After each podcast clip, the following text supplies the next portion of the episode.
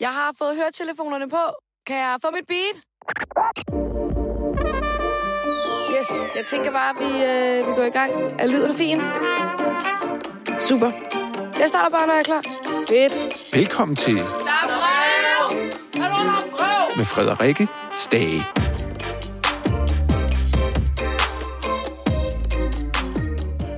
uanset hvad med venner drejer, så bliver jeg jo lidt, lidt alene hjem, øh, når hun tager ud og arbejder. Og det, det, det er jeg ikke vant til. Nej, Så jeg har ikke så meget andet at give mig til, end at sidde og se fjernsyn og sådan noget. det er spørgsmålet er, om du vil optræde Jeg, jeg, igen. jeg er ikke så sikker på, at, at, at der bliver nogen anden der, jeg, jeg, hvor jeg kommer til at optræde igen. Det, det, jeg tror det faktisk ikke rigtigt. Det, vi hører her, det er et klip fra et interview med Susi og Leo, som du, Josefine Nedergaard, som er journalist på Ekstrabladet, har lavet med dem i mandags i sidste uge. I dag der laver vi øh, det her afsnit af Der er brev, øhm, der handler om, at øh, Leo han har været syg i, i en længere periode, og nu i lørdags blev indlagt på hospitalet, og faktisk ikke har været vågen lige siden. Josefine, kan du fortælle lidt om, hvordan besøget var? det var meget specielt, også fordi, at der havde lidt været lagt op til, at jeg skulle på besøg i lidt tid, og jeg kunne ligesom se, hvor dårlig han var.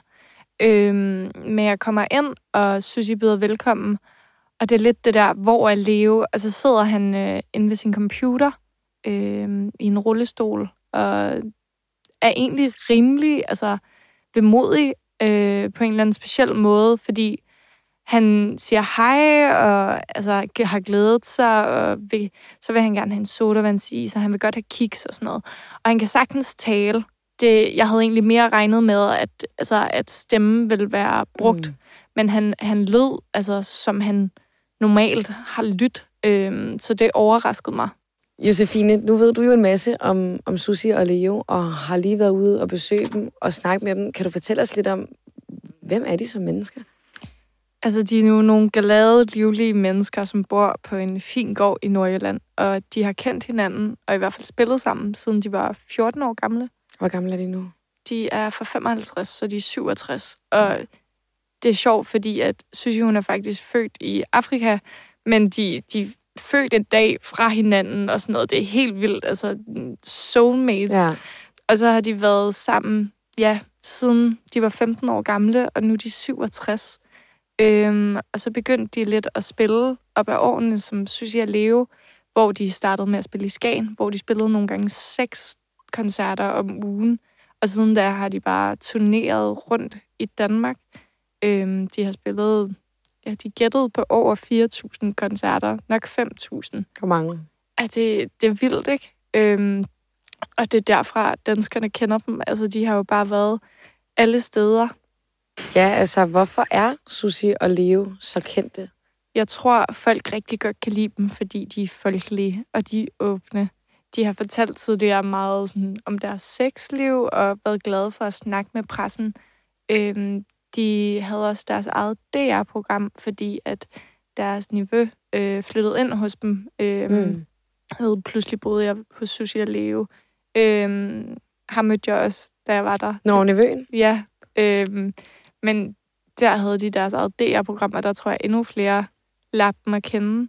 Og så tror jeg bare, fordi de er så folkelige, og fordi de aldrig har haft noget imod at spille syv dage om ugen, så, øh, så er de bare lige pludselig blevet store. Ja, og måske vi også lige skal fortælle til dem, der lytter med, at Leo var indlagt for et par uger siden, og er så kommet hjem, og det er her, du så besøger ham, efter han er kommet hjem igen. Hvordan så han ud? Han var tynd. Altså, han var, han var rigtig, rigtig tynd. Øh, han vejer 46 kilo. De skulle veje ham igen sådan lidt efter, men det var lidt besværligt, fordi Mm. hun skal løfte ham op på badevægten og sådan noget. Øh, men han kunne heller ikke gå. Øh, han kunne godt komme op og stå med hjælp fra rullestol, og så havde han øh, sådan en gåvogn, han kunne gå med os rundt i huset. Mm. Øhm, og Susie ville egentlig også gerne have helst, at han selv rullede sig rundt, men der var visse steder, han ikke lige kunne være der, og hun havde egentlig også sådan lidt lyst til at hjælpe ham, samtidig med, at hun var sådan, du, du er nødt til at træne dig op igen. Øhm, men han var ikke frisk. Han, øh, han, han så dårlig ud, og altså, han, han ligner en, der har været syg i lang tid, ligesom Mm. han har. Og hvad var det, han var blevet indlagt med sidste gang? Jamen, altså, det er jo sådan lidt mærkeligt, fordi at han er startet med at blive indlagt eller at blive syg første gang i efteråret. Øh, og der var de vist rimelig sikre på, at det var tarmslyng, og det har, har han også døjet med. Og så senere hen har han også døjet med forstoppelse. Så det har både været forstoppelse og tarmslyng, øh, hvor han så har været lidt inde og ude af hospitalet siden i efteråret. Øh, og sidste gang blev indlagt og har været indlagt hen over julen, øh, hvor han fik sådan en ballon i maven også til at hjælpe. Øh, og så blev han udskrevet i januar og kom hjem. Og nu siger du selv det her med, at du godt kunne se, at han tabte så meget, og han så syg ud og havde gangbesvær. Hvordan var altså, stemningen og, og humøret? Hvordan, hvad var hans indstilling? Mm, jeg havde regnet med, at indstillingen ville være anderledes, øh, fordi at der var jo nemlig det her med, at altså, han har fået at vide, at han nok ikke ville klare sig før, og nu var han kommet hjem. Men han havde det meget sådan, at alt skulle nok blive godt igen. At øh, han regnede med, at om syv år, så er alt på kroppen sådan genudskiftet, og der burde han jo være frisk igen. Øhm, og så, det var så, noget, han selv sagde? Det var noget, han sagde, at, øh, at han havde læst, at det sådan, alt bliver fornyet på syv år, at så er intet i kroppen det samme igen. Så der regnede han med, at så kunne han have en helt ny krop, og han så kunne leve med den, så det måtte jo blive godt igen på et tidspunkt. Så han havde en positiv indstilling og var ved godt mod? Meget positiv, og jeg tror også, altså, altså han kunne ikke så godt lide at snakke om det at dø, kan man også godt mærke, men det var heller ikke oplagt at snakke om, fordi han, han var en mand, som var, var klar på alt det, der nu mm. skulle ske i hans liv, nu hvor han ikke længere skulle spille. Og så er det jo faktisk gået, gået hurtigt, fordi det var jo sidste uge, øhm, at du var ude at besøge dem, og så lørdag blev han indlagt igen. Og hvad er det, han, der er sket nu? Jamen altså, det virker som om, at på det, Susi siger, at han har ikke kunne spise i lang tid. Mm. Og det snakkede vi også om, da jeg var dernede, at han har problemer med at holde med inden. Og det har gjort, at han er selvfølgelig blevet træt og svag, og nu øh, har nyrerne sat ud. Øhm, så siden han er blevet indlagt, så er det, vi har forstået på Susi, så, hun, så har han ikke været vågen, og han er ukontaktbar. Og øhm, ifølge Susi, så var Leo også bange lige helt til sidst, inden han blev, blev, øh, blev indlagt, eller hun kunne i hvert fald mærke på ham, at, at det var anderledes. Hun siger blandt andet i, i går i et interview, at Leo havde sagt, at han havde det skidt, og at han var bange. Men det var ikke den opfattelse, du fik, da du var derude. Nej, og det tror jeg, fordi han ikke havde regnet med, at han skulle dø nu. Øhm, jeg tror, at det er gået meget hurtigt for ham lige pludselig. Øhm, og så fordi, at han jo godt elsker Susie ja. så tror jeg, det virker som om, det er noget, det han er så bange for. Øhm, men ja, han var, han var helt klart, han havde ikke regnet med, at han skulle. Nej. Han var der, hvor han er nu. Øhm, og som du siger, så var Leo jo ikke så meget for at tale om døden på det tidspunkt, du var derude, og heller ikke noget, han har talt så meget om generelt. Men alligevel så har han også gjort sig nogle overvejelser omkring, at han ikke vil genopslives. Du har været ret syg. Altså faktisk så syg, at lægerne har fortalt dig, Susie, at han nok ville dø. Ja. Hvordan har det været for dig? Jamen, det har været en utrolig rutsjetur, fordi første gang der, da han skulle opereres, og øh, jeg fik at vide, at uh, de spurgte simpelthen, at hvis Leo fik et hjerte til, hvis hjertet stoppede, om, uh, om, vi så, om han skulle leves op igen, og det ville du ikke. Nej, altså, det kom af, vi var enige om, hvis jeg kom til at, at sådan en, en, uh, uh, en, en plant. Nå, nå ja, altså ja, du skulle sidde der som en grøntsag. Sådan. En grøntsag, ja. ja. ja. Så har jeg ikke rigtig lyst til det, og det, det er jo sandt. Nej, nej, nej. Altså, vi har ikke lyst til, hvis hans hjerne ikke fungerer. Det er den, jeg er forelsket i, det hjerne. og grunden til, at jeg har den her snak, det er jo fordi, at han har, Leo har været døden nær tidligere. Kan du prøve at tage os igennem det sygdomsforløb, han har været igennem? Jamen altså, hvis vi starter med det, han har været igennem nu, så blev han syg i efteråret, og siden da har det været sådan meget op og ned. Så har han været hjemme, og så har han været indlagt. Men de gange, han har været indlagt, så har han været rigtig, rigtig, rigtig syg.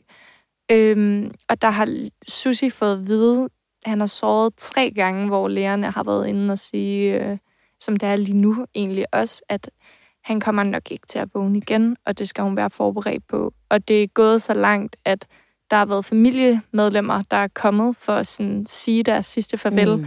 Men så hver gang, når der ligesom er kommet nogen, så har han siddet op og været vågen og totalt leveagtig. Øhm, så det er så syg, han har været der, og derfor har Susie også den indstilling, at hun ligesom har set det her før. Øhm, men han har faktisk, altså han har været dårlig længe, hvis man kigger på hans sygdomshistorik. Øhm, fordi allerede i 2016, der brækkede han hoften. Øh, jeg tror, han faldt ud af deres campingvogn eller gled på en trappe. Øhm, og der fik han skiftet hele hoften, og siden da har han for det meste af tiden gået på krykker.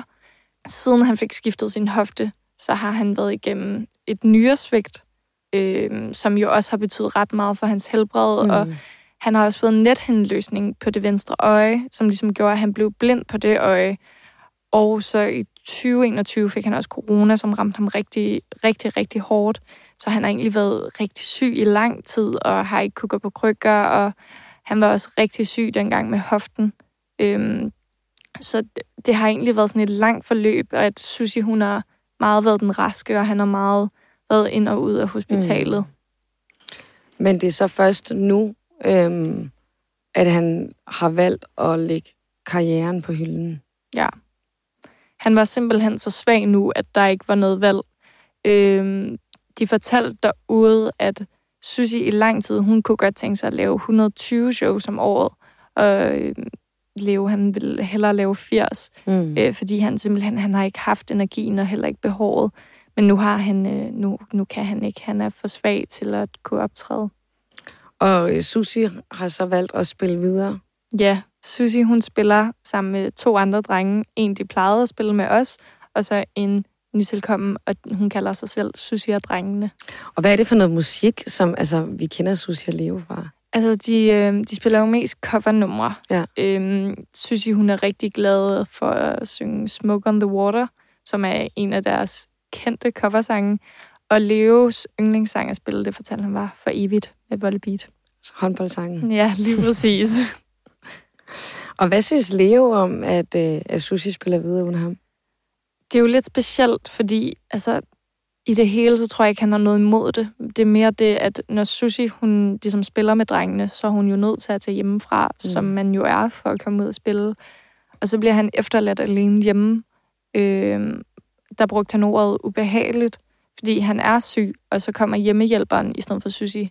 Og når hjem, hjemmehjælperen er jo, det er jo ikke kun en eller to gange, de kommer i løbet af dagen. Det er flere gange, det er så dårligt, han er. Mm. Så det er mere det, og han ser heller ikke sig selv optræde igen. Så det er ikke fordi, at han tænker, at, øh, at Susie totalt har erstattet ham på 0,5. Så det er måske fordi, han er blevet lidt mere bevidst om, at han den her gang har været mere syg end tidligere, eller det er mere alvorligt? Ja, lige præcis. Altså før han alligevel, han har optrådt i rullestol og sådan noget før, men den her gang, han kan ikke gå på toilettet selv, og han kan ingenting selv, så der er ingen tvivl om, hvor det er på vej hen. Jeg tænker, øhm, hvis man skal prøve at sætte sig i Sushis sted, så må det være vildt hårdt og sårbart at sidde med en døende mand og skulle give interview til dig, da du var derude. Mm. Hvordan oplevede du det? Jamen, det spurgte jeg faktisk til, ja. fordi at de har haft også mange journalister på besøg. Hvis, altså i hvert fald, hvis det var mig, der sad her med min, med min syge mand. Øhm, men som Leo også sagde, han så det stadig som arbejde, og han så det, som om han gik på pension. Så det var lidt hans pligt. Og mange af journalisterne, nu har jeg godt nok ikke været ude ved dem før, de siger også, dem kender de jo rigtig, rigtig godt. Mm. Øhm, så det er egentlig bare det at snakke, det synes de ikke var noget stort, og de, de kunne godt lide det. Og de følte, at det var ligesom lidt deres pligt som entertainer at dele ud af det her også. Josefine, du var ude og snakke med Susi og Leo mandag i sidste uge. I dag har vi tirsdag ugen efter, og seneste nyt er, at Leo han blev indlagt i lørdags med, med nyresvigt. Han sover fredeligt og roligt på hospitalet, har Susi fortalt til vores kollega Pernille Christensen mandag aften. Og der fortalte hun også Pernille, at hun føler, at hun allerede har sagt farvel til ham. Tusind tak, fordi du vil være med, Josefine, og fortælle om, om det interview, du havde med Susie og Leo. Det var så let. Tak, fordi jeg måtte komme.